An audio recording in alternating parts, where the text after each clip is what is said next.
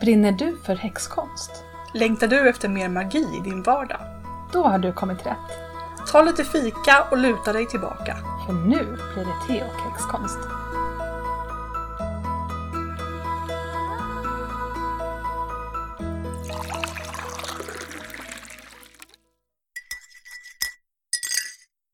Det smakar inte så mycket apelsin. Inte? Nej, men jag funderar på hur länge sedan det var. Vi var i London och du köpte det här teet. Men det var ju tjugonitton. tjugonitton? Ja. Det är så sjukt med tid. Hur kan det vara så länge sedan? Ja, eller hur? Men du köpte det på det där stället vid British Museum där vi satt och, och åt äh, afternoon tea. Hur ja, precis. Mm. Ja. Äh, det, det var ju var... tebutik och te. Ja. Café, eller vad man säger. Det var jättehärligt. Vi ja. åt det istället för lunch. Jag hade så ont i magen sen. Ja. Alltså jag aldrig, jag trodde aldrig man skulle få så mycket käk i hela mitt liv. Alltså det, vi fick ju en hel sån här rundbricka med olika nivåer. Ja, precis. Åh herregud alltså. Och så var det, ja, det var både så här små smörgåsar och olika typer av kakbitar. Jag tror att också att vi fick en liten doggybag med oss hem. Ja. För jag för mig att jag hade med mig det här på flyget sen. Jaha, okej. Okay, ja. Ja, men jag kommer ihåg att jag, det låg en så här otroligt snygg, fin, saftig chokladkaka överst. Uh-huh. Och jag tror att jag, jag undrar om inte jag ändå försökte klämma i mig den innan vi gick därifrån. Och det ångrade jag. Ja. Jag var god, men jag var väldigt mätt där på slutet. Jag tror vi är likadana båda två. Man får, kan inte låta kakor förfaras. Det hade ju varit mer logiskt att bara säga liksom till personalen, nej jag orkar inte, kan man få en påse? Uh, ja, men vi fick en liten påse med oss. Det kanske var du som var smart som sparade mm, den. Det var nog så. Men det är inte så mycket apelsinsmak kvar i alla fall i, i teet. Nej. Men det var några apelsinblommor i det här. Var det ja. Så? Mm. Jag tror inte det var så supermycket apelsinsmak från början. Det blev mer så här tillagt lite. Ja, så kanske det är. Ja. Ja. Men var det gott då? Ja, men det var gott, absolut. Mm. Det var jättegott. Det är... Passa på och njut, för det blir inget nytt för nästa gång vi är i London. Mm. Ja, jag dricker um, Lady Grey. Mm. Det är väldigt gott. Mm. Det är ju också lite citrussmak. Mm, just det. Det är mm. det. Men jag funderar på om man kunde ha zest i. Alltså att man bara river lite grann på skalet. Ja. Jag har aldrig provat. Det kan man ha. Eller om man så här eh, torkar apelsinskal. Mm. Och har i en burk och bara mm. lägger till i mm. teet. Mm. Mm. För det är det väl i en del julteer. Mm. Man ser liksom bitar av apelsinskal. Mm. Mm. Har du gjort något häxigt på sista tiden? Ja, men jag har läst lite böcker av en Birgitta Önsell. Mm. Eh, och först läste jag hennes bok eh, Efter tusen år av tystnad. Och blev liksom helt totalt inspirerad. För hon liksom berättar om alla de här liksom, gudinnorna som fanns innan kristendomen. Liksom. Mm. Och jag menar, det är ju inte som att jag inte visste det innan. Men hennes liksom, hela perspektiv på saken gjorde mig alldeles... Ja, blew my mind. Eh, och nu håller jag på att läsa hennes eh, Gudinnan i Norden. Heter den det? Jordens mod- moder i Norden. Ja, just det, precis. Mm. Och den är ju ännu mer fascinerande. Mm. Mm. Som liksom handlar om folket som var innan vikingarna. Mm. Och vad de trodde på. Det är ju så fascinerande. Jag tror att det var hennes böcker som fick mig att börja plugga arkeologi faktiskt. Ah. Mm. För jag också blev så inspirerad av det där. Mm. Ja, nej, men jag, jag, det är svårt att uttrycka hur mycket mm. jag tycker om dem. Men mm. för jag är liksom helt... Man blir alldeles mållös efter att ha läst ibland. Mm. Mm. Så ja, men det är jättebra. Ja, fantastiskt. Så de ska man definitivt få tag på. Mm. Eh, finns säkert på bibliotek. Mm. Och sen så har jag... vad ska man säga? Jag har städat i min häxhylla med böcker. Mm. Eller städat och städat. Jag köpte en ny bokhylla här i höstas. Som var mycket... större som får plats för mer. Och nu har jag äntligen så här flyttat över hela häxsamlingen till den nya bokhyllan. Mm. I så här prydlig alfabetisk ordning och så här dammat lite och sådär. Och det, ja, det var roligt. Ja, jag, det var inte klokt så mycket böcker som jag hittade som bara, va? Har jag den där? Mm. Eller så här, den där vill jag läsa. ja, det blir liksom en liten ny energi när man eh, sorterar bland saker. Mm. Men du har inte dina böcker efter tema? Nej, alltså först i början när jag började med min häxhylla, då hade jag en efter tema. Mm. Då var jag så stolt över mig själv, för jag, jag sorterade min hylla efter... Jag hade left hand path till vänster och så hade jag right hand path till höger. Jag tyckte jag var jättesmart. Fast det blev ju lite svårt när man då började komma in på sådana saker som astrologi. Mm. Vad sätter man dem någonstans? Mm. Mm. Men nu har jag gått över till att bara köra från A till Ö. Mm. Förutom Hekate. Mm. De böckerna har jag på samma ställe, separat. Mm. Ja, för det är så tydligt tema. Precis, och jag har så många. Och sen tror jag väl också att jag har några liggande som är typ änglar. Mm. Um. Mm. Mm. Ja, jag har också faktiskt flyttat mina häxböcker från biblioteket in i, tillbaka in i sovrummet. Mm. Um, och uh, för att få plats med, för min, min akademiska hylla blev helt överfull. Och mm. häxhyllan. Så då har jag liksom um, folk, all folktro och mytologi har fått liksom, plats där, mm. där jag hade häxböcker. Och så sa jag häxböckerna i... Det är också lite, för, inte för att jag egentligen vill känna att jag behöver gömma dem. Men det är också jobbigt att behöva svara på frågor. Eller liksom eh, när folk kommer hem till en. Att man mm. Eh, mm, blir ifrågasatt. Man måste, jag är lite trött på att behöva förklara liksom, min, mm. min häxtro och vad det He- är för någonting. Ja. Eh, man, måste inte, man måste inte vara helt liksom, ute ur garderoben, mm. kan jag känna. Eh. Ja, mina står ju faktiskt också i sovrummet när jag tänker efter. Mm. Fast det var nog mest utrymmesskäl. Mm. Mm. Det var så fullt i de andra mm. hyllorna. Mm. Ja, men så var det också lite för mig. Eh. Jag har så mycket andra konstiga böcker så jag är ganska van vid att folk står vid bokhyllan och bara gapar. Ja. Och det är ju därför man har böcker, eller hur? Så mm. att folk ska stå där och gapa och vara imponerad. Ja, det har du rätt i. Det har du faktiskt rätt i. Jag går ju alltid, när jag kommer hem till den så går jag alltid fram till bokhyllan mm. och kollar. Mm. Och typ D V D-hyllan om de har en. Mm. Mm. Men har, har du gjort något häxigt? Ja, men jag har då, förutom att eh, möblera om eller flytta om mina böcker, så har jag också flyttat mitt altare. Mm. Eh, För att jag, eh, jag, jag har flyttat det till en hylla i, i bokhyllan så att jag kan sitta på golvet. För jag mm. sitter mycket, mycket bättre på golvet.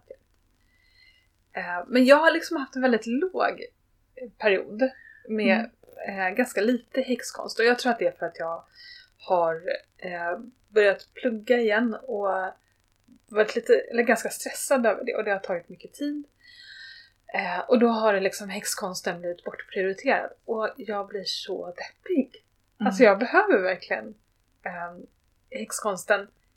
Vara i naturen, men också var, liksom meditera. Var, få det här dagligen. Mm. Eh, så, att det, så att nu har jag liksom skärpt till mig och bara, men jag måste skapa tid för det här.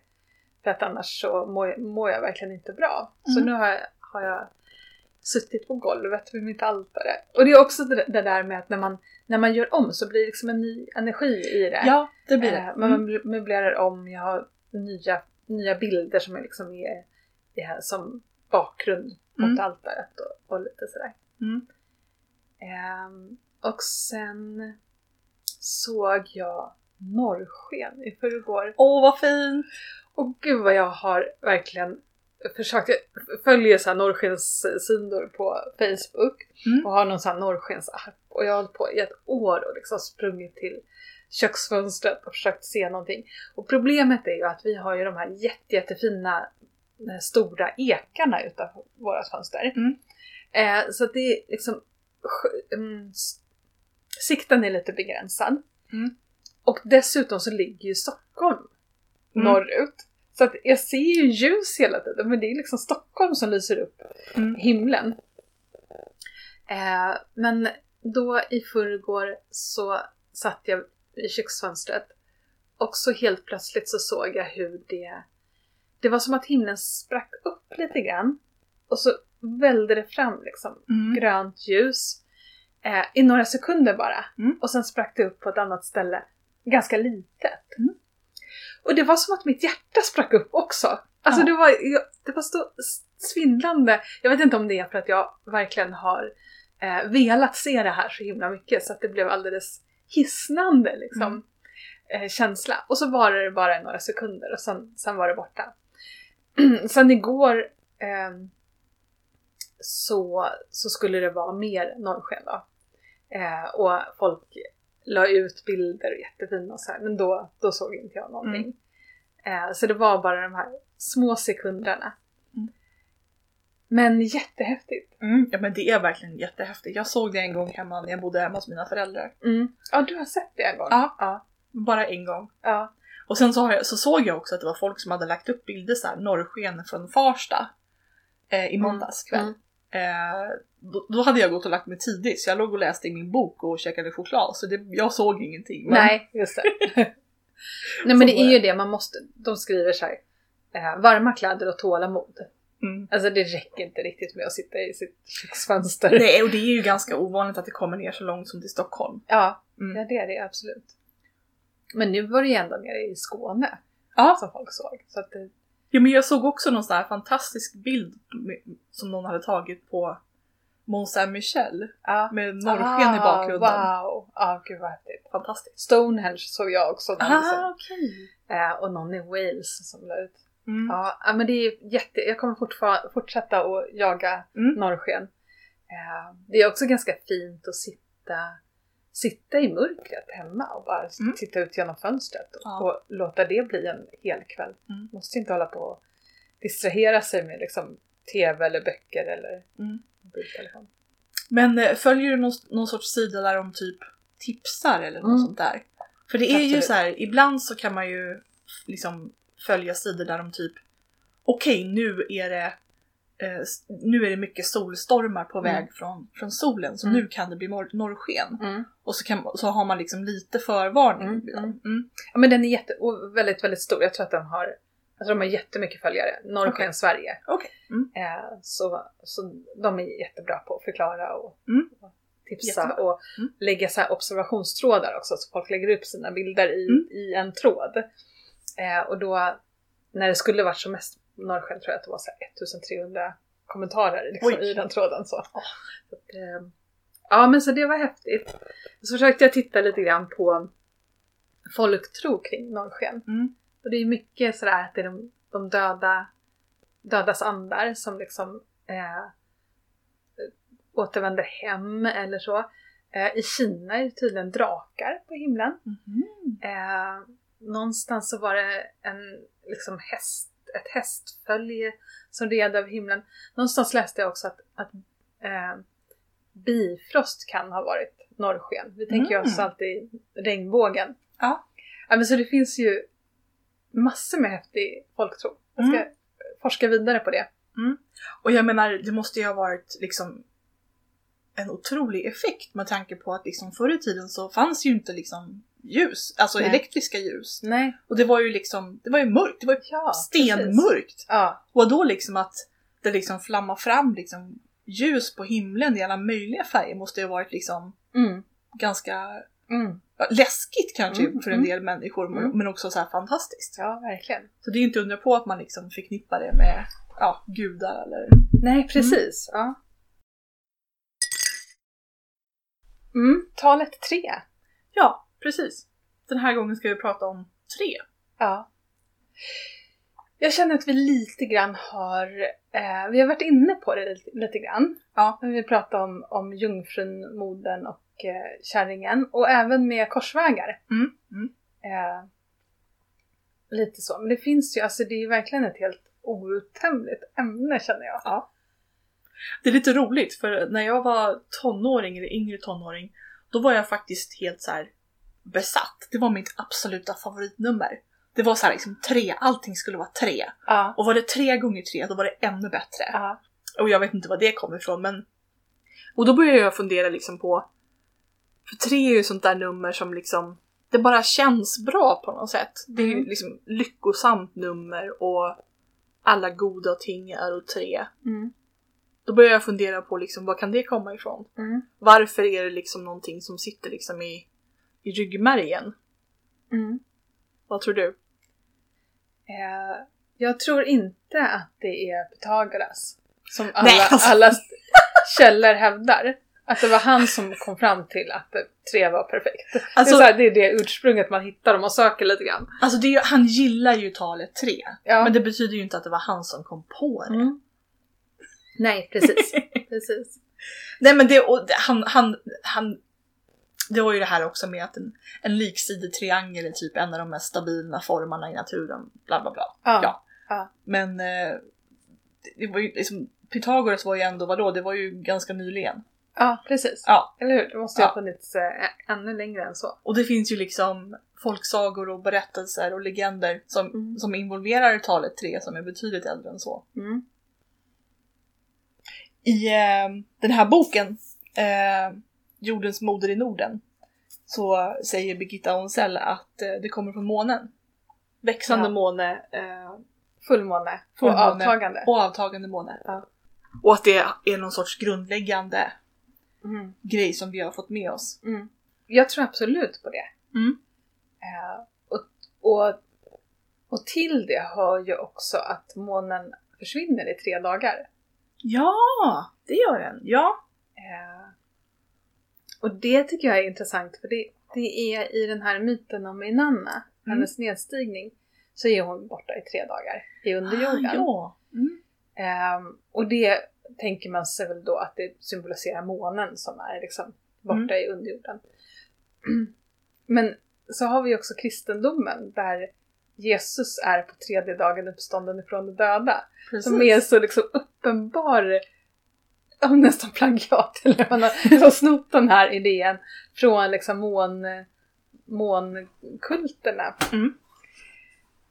Tror jag. Mm. Och det, men, men det finns ju fler exempel. Man kan ju även se eh, solen går upp eh, och solen står som högst och solen går ner. Mm. Man, eh, man, man sår och någonting gror. Eh, det slår ut i blom och man skördar och sen så dör det. Mm. Så det, det hör ju liksom ihop med hela naturens cykler. Mm. Men då, då tänker vi oss ofta att... Eh, eller för, för oss så finns det ju fyra årstider. Ja. Då är det ju lite, och det är ju samma sak med månen då, att månen mm. växer, är full, avtar. Och sen finns det den här döda perioden, ja. som då är vintern. Eh, som man på något sätt inte, inte verkar riktigt ha räknat med.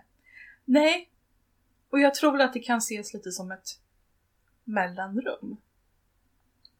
Eller som mm. döden, det är mm. kanske därför man inte räknar den. Mm. Man föds, eh, man lever och sen så åldras man. Och sen så återvänder man till universum och finns inte längre. Och sen mm. så blir man, föds man igen. Mm. Ja men precis, någonting mm. sånt tänker jag. Vilket ju måste ha varit liksom, för de tidiga människorna måste det vara ganska självklart. För att på våren och på sommaren, på hösten så, finns, så växer saker. Mm. Men på vintern så finns det ingenting. Mm. Så för dem så är livet liksom på våren, sommaren och hösten. Ja, just det. Precis. Ja men jag läste också lite grann om eh, det som... Ho- hororna mm. eh, som var symboliserade vårens liksom, födelse, sommarens blomstring och höstens skörd. Mm. Och sen ingen vinter då, mm. i det. Eh, och även Moirerna som då var eh, rådde över födelse, liv och död. Mm. Det är lite det du pratar om där. Mm. Men precis, mellanrummet inte riktigt finns. Nej. Ja, men Hekate då som är tredelad. Eller när hon är tredelad. Vad, vad råder hon över då? Liksom de olika sidorna. Eh, många kopplar ju det till eh, den klassiska trippelgudinnan. Det vill säga Maiden Mother Crone. Mm. Men det är väl en modern? Ja, det är ganska modernt. Mm. Ja, ja. Eh, sen säger också Birgitta Önsell här i boken att eh, eh, hon har läst att eh, alla gudinnor som någonsin har funnits har varit en trippelgudinna. Mm. Eh, jag vet inte om det stämmer. Men, eh... jag tror att hon har fått det från Maria Gembotas. Okej. Okay. Eh, och för hon såg de här mönstren. Ah. Och jag vet inte heller, hur, och jag tror att det är lite ifrågasatt idag. Mm. Men vanligtvis så brukar man eh, koppla hennes tre aspekter till att hon råder över... Eh, eh, landet, havet och himlen. Just det, så är det. Mm. Eller för den delen under jorden, eh, jorden och eh, himlen. Just det. Mm. Mm. Och det finns ju massor med gudinnor som, som har varit trippelgudinnor. Eh, Brigid till exempel. Det visste inte jag, men det var du som, som mm. sa det till mig. Mm. Att hon egentligen var från början var tre systrar. Mm. Just det, precis. Det finns någon, några källor då om att hon, hon var tre. Hon hade två systrar. Läkarkonsten, smideskonsten och poesin. Ah, okej. Okay. Ja. Mm. Mm. Någonting sånt. Ja. Och det är ju säkert kopplat, kopplat till att eh, de många, många gudinnor har varit kopplade till månen. Mm. Och där har vi månens tre faser. Mm. Mm. Men det finns ju mycket mytologi kring tretalet. Jag tänker också på nornorna. Ja. Eh, som är... De är väl egentligen under förflutna, nutid och framtid.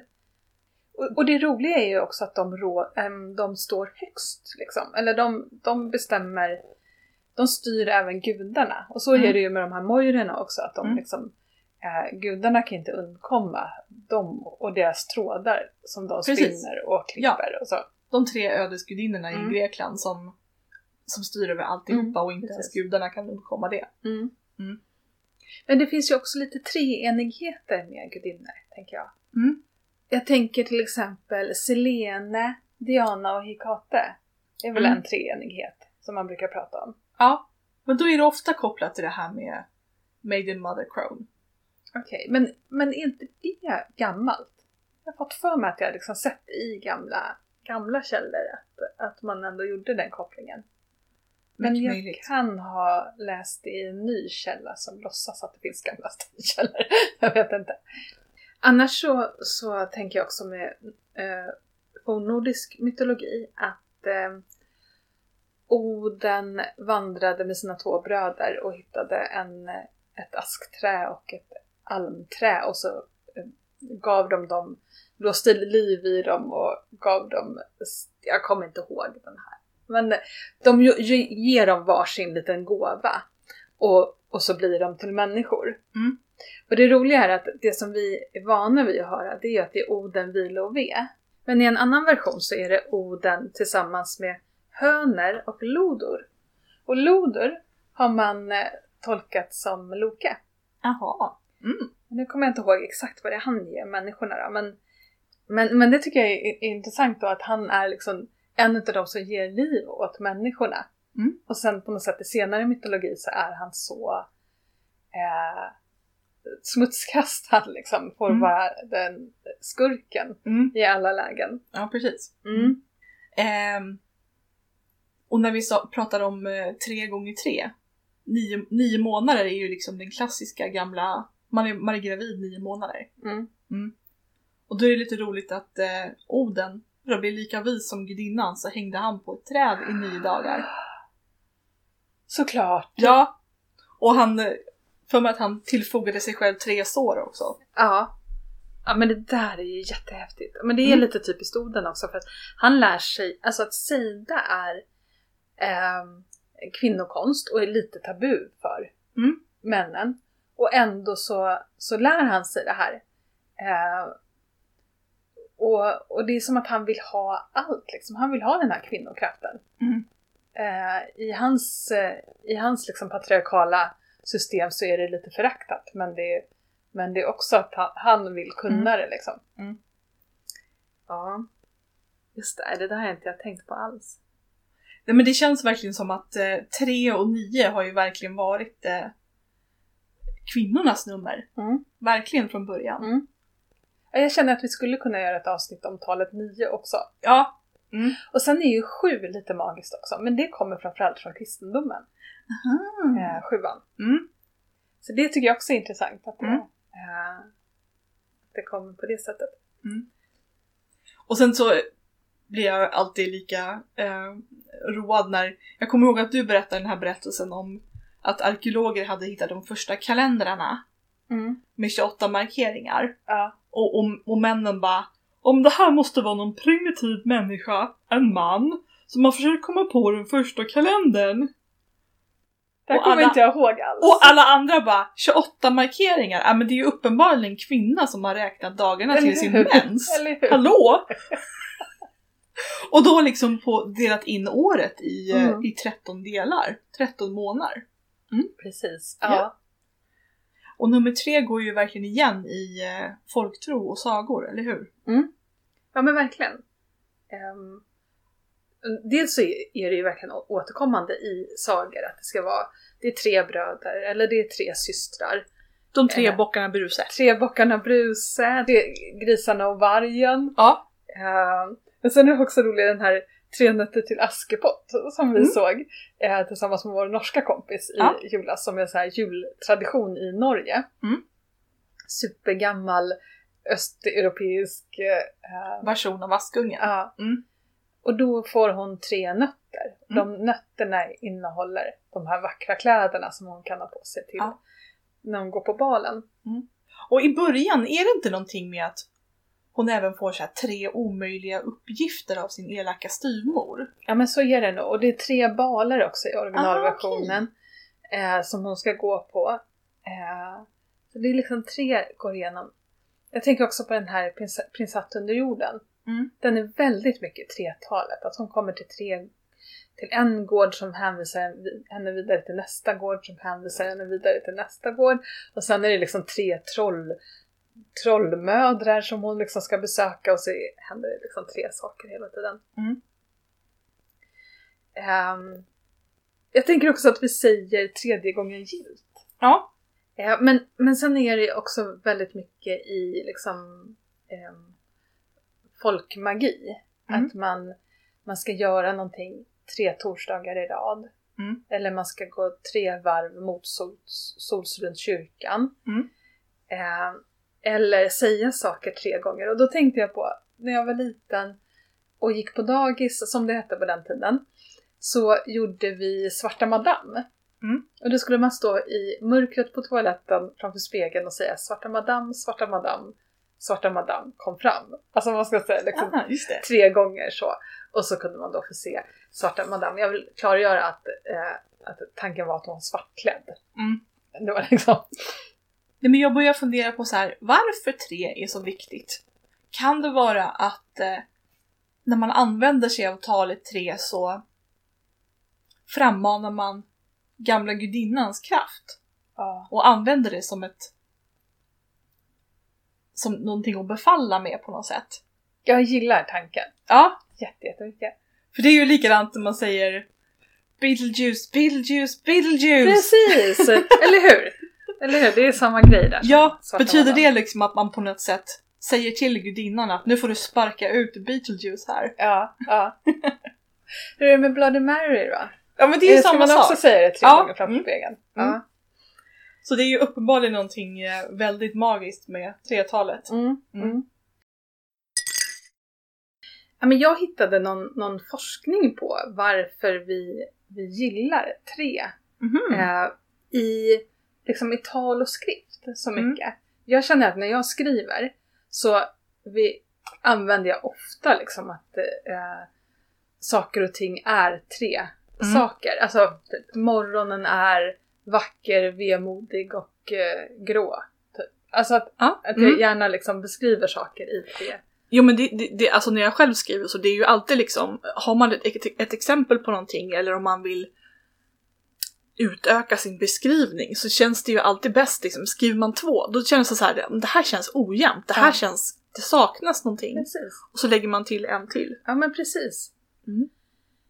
Uh, men men då, då på den här, i den här forskningen då så han kommer fram till att ord som är grupperade i tre är mer tilltalande och lätt att komma ihåg. Mm. Uh, Och att det är ett mönster. Och att våra hjärnor söker mönster. Mm. Så att det, det, och det är liksom det första, första mönstret. Då, mm. eh, det minsta antalet vi behöver för att skapa ett mönster. Okej. Okay. Men jag tror att det där kan vara kopplat till sång också. Ja. För jag har hört någonstans att eh, det är mycket lättare att komma ihåg eh, eh, alltså långa verser och sånt. Om det är en melodi som man kan sjunga. Mm. För att hjärnan liksom är byggd för att om man kan liksom ha en melodi just på det, det så lär man den så mycket snabbare. Mm. Så rytm och melodi. Liksom. Ja, just det. Mm. Precis. Och, och trean är liksom den minsta rytmen. Ah, okej. Okay. Ja, ja. Mm. Ja. Eh, och, och, och då i den här forskningen, det här var liksom för eh, reklam, tror jag. Så, så att man ska liksom upprepa i tre och då, då blir folk övertygade. Sen när man lägger till mer, fyra eller mer liksom påstående om, om någonting, då börjar folk bli skeptiska. Aha. Det här är ju jätteintressant, tycker jag, hur våra liksom hjärnor fungerar. Ja. Mm. Men så tänker jag också att det är tre, ja, men just det här att det ska vara tre personer. Eh... Så jag tänker de här tre häxorna i Macbeth. Mm. Um, Stardust är ju också tre stycken häxor. Mm. Så. Um, och, och sen också väldigt mycket i sagorna att det, det är tre... Uh, Törnrosa, det är tre stycken uh, goda feer som ger henne tre gåvor. Mm. Och sen kommer den onda fel. Mm. Eller är det tre sammanlagt? Jag tror... Jag vet inte, och jag tror att det finns olika versioner också. Det är mm. typ, jag tror att det också är tolv goda feer i någon version. Ah, ja, okay. och, och mm. sen kommer en trettonde.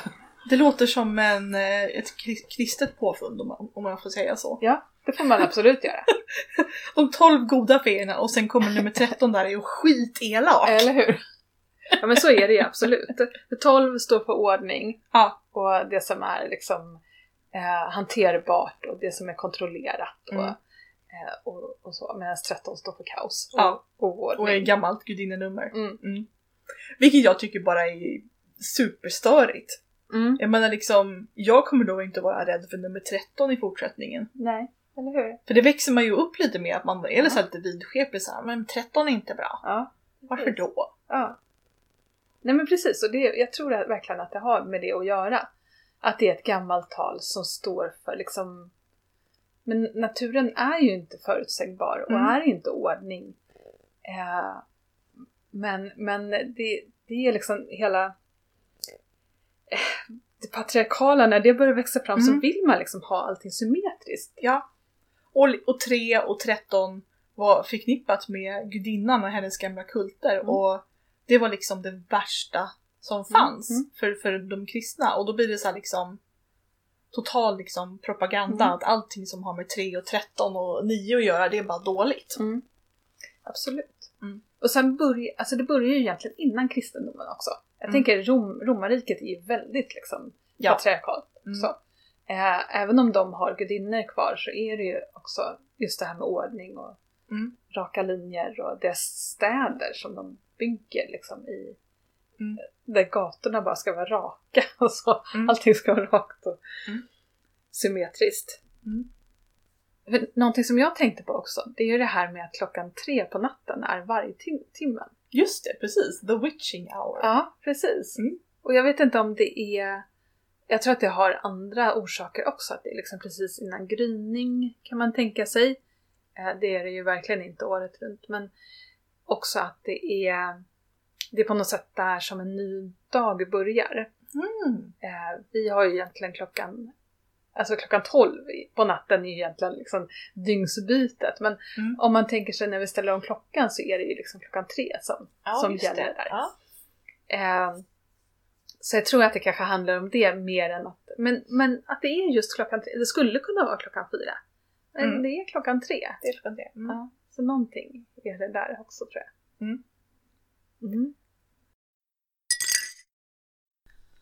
Ja, men jag har funderat lite på det här med triorna i tarot också.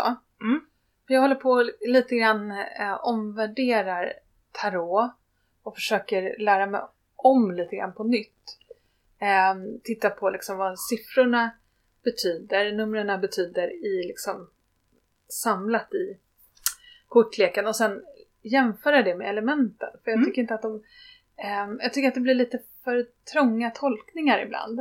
Mm. Och också kan inte riktigt förstå varför svärdsviten måste vara så himla um, olycklig och hemsk. Och så. Negativ hela tiden. Ja, precis. Mm. Och jag tror att det kommer från vanliga att spå med spelkort. För där är spader är det negativa. Där mm. de korresponderar inte alls till elementen. Okay. De sviterna. Ja. Utan de, det, det är liksom olycka. och hemskheter i spadersviten. Mm. Jag tänker att det behöver inte vara så.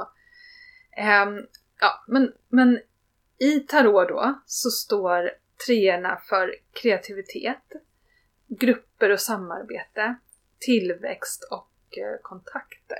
Mm. Eh, så att det är på något sätt att liksom, ettan är grunden i eh, ele- elementet, mm. eller sviten. Och tvåan är liksom dualiteten och par och samarbeten och sådana saker. Och mm. trean är liksom det här grupp, eh, första grupptänket. Liksom. Ja, nu är flera ja. stycken. Ja. Mm. Mm. Vet du, det, det känns faktiskt väldigt, nu kanske jag bara spånar här, men det känns väldigt logiskt faktiskt för just att treans, gudinnans nummer står för, för kopplingar och grupper. Med mm. tanke på att man liksom bodde ju i gruppsamhällen. Och jag har läst mycket om på sistone att eh, det som gjorde att människan blev så framgångsrik som art var liksom inte det här med att vi kunde jaga och slå varandra i huvudet och, och sådär. Utan det var liksom det sociala som gjorde att vi var så framgångsrika. Det vill säga hur vi var i en grupp. Mm. Vi, var, vi var liksom så sociala att det liksom gynnade oss som mm. en art så att vi överlevde. Mm. Och så är det ju såklart. Mm. Att vi liksom kan, men du är bra på en sak och jag är bra på en annan sak. Och då mm. tillsammans så blir vi jättebra. Liksom. Så, ja. Ja, men det är, ja, det är jätte, jättebra. Alltså kommer du ihåg när vi var små? Hur vuxna och typ lärare kunde säga så här: tjejer kan inte leka tre. Alltså killar leker i grupp. De springer runt. De måste få slåss lite grann. Det gör killar sådär. Och så är de bra på sport. Tjejer, de leker två och två. Och så snackar de skit om varandra och fryser ut varandra. Precis. Ja, men det är ju den här liksom gamla uppfattningen om att liksom kvin- kvinnor i grupp, det liksom slutar med massa drama och massa skvaller. Ja, precis. Och det gör mig lite arg. Ja. Jag, det är inte alls på det sättet. Nej. Nu, nu ska jag spåna. Mm. Ja. Är det det här liksom gamla liksom rädslan för kvinnor och gudinnan? Två kvinnor, det är okej för de är bästisar, det kan man tolerera. Men tre eller fler kvinnor i grupp, det är läskigt. Eller hur? Det innebär ja. Bara, de organiserar sig. Ja, de organiserar ja. sig! Eller hur? Och kanske får idéer. Och kan bli en maktfaktor. Ja. Jag tror absolut att det här... Men det, jag... Och att det därifrån just det här kommer liksom med att man, man liksom för att minska det så säger man nej, den här kvinnor i grupp, det blir bara massa skvaller mm. och man drar i varandra. Ja. Men sen tror jag också att man har spelat ut kvinnor mot varandra väldigt, väldigt mycket. Alltså ja. I häxprocesserna så är mm. det ju verkligen att man spelar ut kvinnor mot varandra. Mm. Eh, och jag tror också att det är ett, liksom ett omedvetet grepp av patriarkatet för mm. att hålla kvinnor på plats. Mm. Eh, så absolut. Och mm. hela det här, alltså för, för det är, vi är ju verkligen fostrade i att Att jämföra oss med varandra också hela ja, tiden. hela tiden. Mm. Eh, och med liksom hela skönhetsindustrin och allting sånt. Jag tror att det, det är också det är liksom patriarkatets sista grepp mm. över oss. Mm. Att eh, hela tiden att säga att du duger inte mm. som du är. Ja, absolut. Eh, och din, liksom, din vän kan också vara din fiende. Så. Mm. Mm. Ja. Ja, eh, intressant tycker jag. Mm. Eh, Men, men eh, någonting annat då som jag tänkte på är att eh, i Stora Arkana så är kejsarinnan nummer tre. Mm. Medan kejsaren är nummer fyra. Ja! Och jag, tycker, jag har aldrig tänkt på det, men det är klart att det är på det sättet. Ja. För fyra står ju för stabilitet och för ordning och för liksom ramar och ja. så. Medan trean är eh, gudinnans tal. Mm. Och då tänkte jag också på den här, om man ser eh, skator. Den här gamla engelska versen.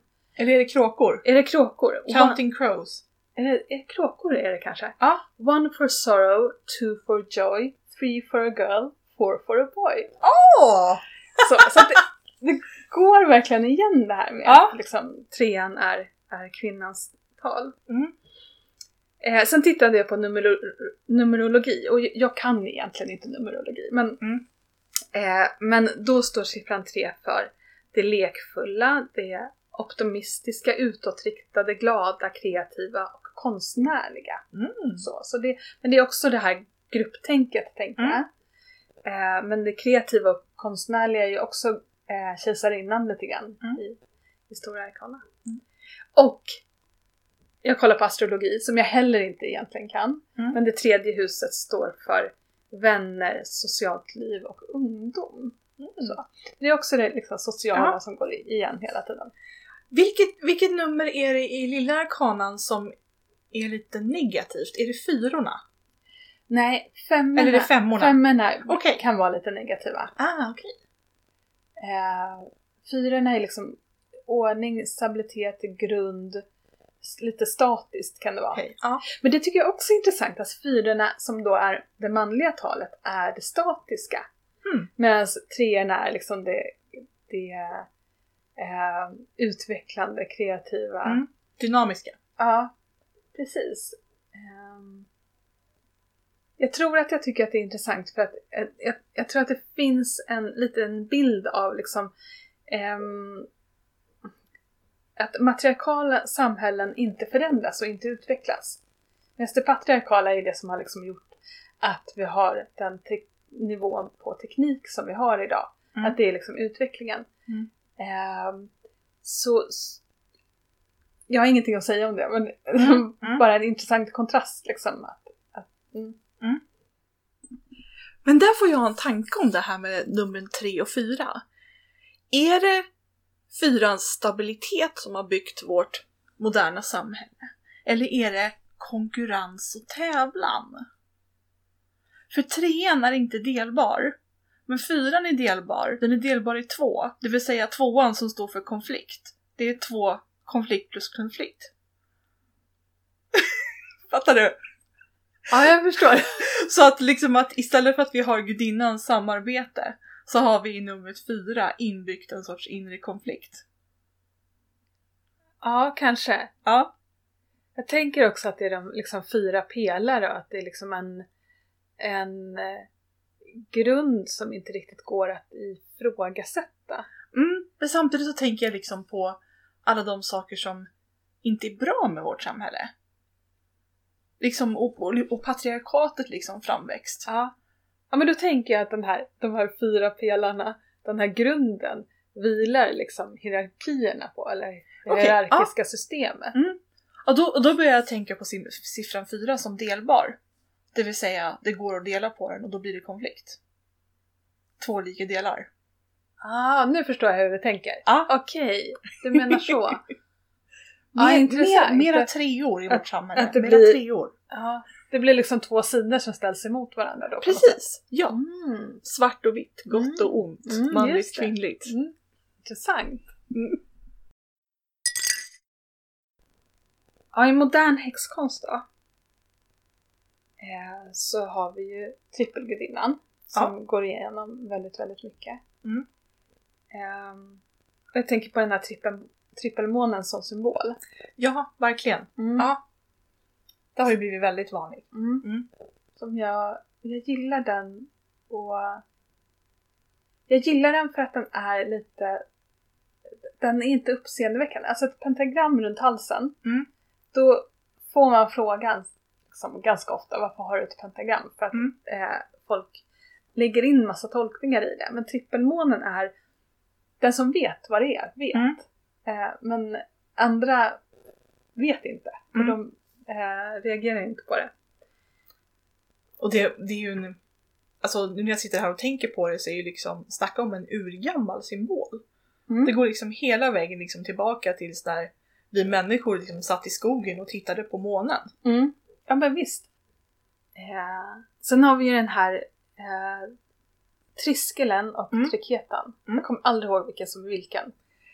Men den ena är ju liksom den här charmed eh, symbolen. Ja. Där det liksom är tre bågar på något sätt som mm. bildar en, någon, gör en, ett triangelmönster. Ja. Medan den andra är liksom mer som eh, spiraler som utgår från, tre spiraler från samma kärna. Alltså. Mm. Vet du vad det var från början? Nej. Tre kvinnliga ben. Ah, okay. Som satt ihop ja, i mitten. Ja. För det är ju liksom en symbol för den kristna treenigheten. Det är det enda man vet. Men det är klart ja. att det måste vara äldre än så. Ja, ja, absolut. Tänker jag. Ja. Ibland är det ju också tre harar. Kan det mm. vara. Så att det finns liksom lite olika mm. delar. Tre bågar förresten. Det är klart att det är tre månskivor. Ja. som går ihop med varandra. Mm. Ja. Jo, men det har jag läst. För jag, det var länge sedan, men jag läste på lite om Triskele-symbolen. Mm. Eh, och det var verkligen en sån här symbol som gick tillbaka långt, långt i tiden. Ända tillbaka till gudinotiden. Ja, men ja. Det måste ju vara det. Mm. Absolut. Och sen har vi ju lagen om tre. Ja. Den eh, kontroversiella eller motsagda, hatade, bespottade lite grann. Ja. Är den ju faktiskt idag, tycker jag. Ja. Eh, lagen om tre. Att allt som du gör kommer tillbaka till dig tre gånger. Mm. Både gott och ont, så att säga. Ja, precis. Mm. Och det är ju roligt det här med att det ska vara just tre. För det, är ju, det är ju, handlar ju bara om eh, att det ska liksom låta, låta bra. Ja, för i, egentligen så är ju tanken att man liksom, det man skickar ut i världen får man också tillbaka mångfaldigt liksom. Eller man får mm. mer mm. utav det tillbaka. Yeah. Men, men det är intressant det här med att liksom, det måste vara tre. Det är inte så här lagen om fyra. Det Nej. Skickar ut kommer fyrfaldigt tillbaka. Nej, det kan man ju också tänka sig i så fall. Mm. Liksom. Det mm. låter ju också...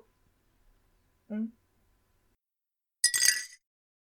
Uh, jag har ju... Jag blev ju så himla inspirerad av den här boken om Kerrodan. Mm. Med, av Christopher Hughes. Mm.